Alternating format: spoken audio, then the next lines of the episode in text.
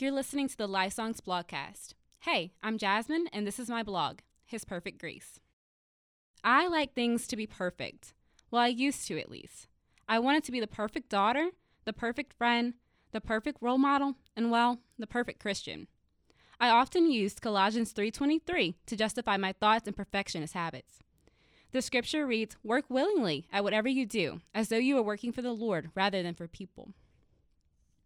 Somewhere in between my inability to be perfect and God's infinite wisdom and perfection, I began to crack, break even. You see, I wasn't working for the Lord, I was working for myself.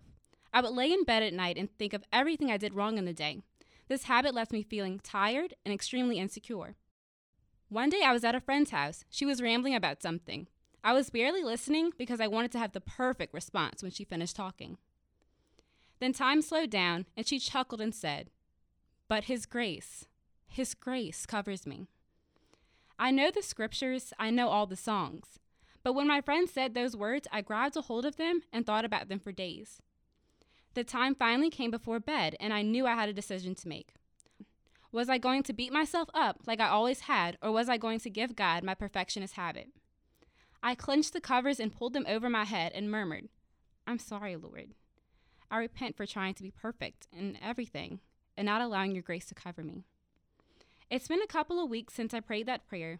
I haven't completely gotten over my bad habit, but now I simply remind myself that His grace covers me. That same grace that covers me covers you.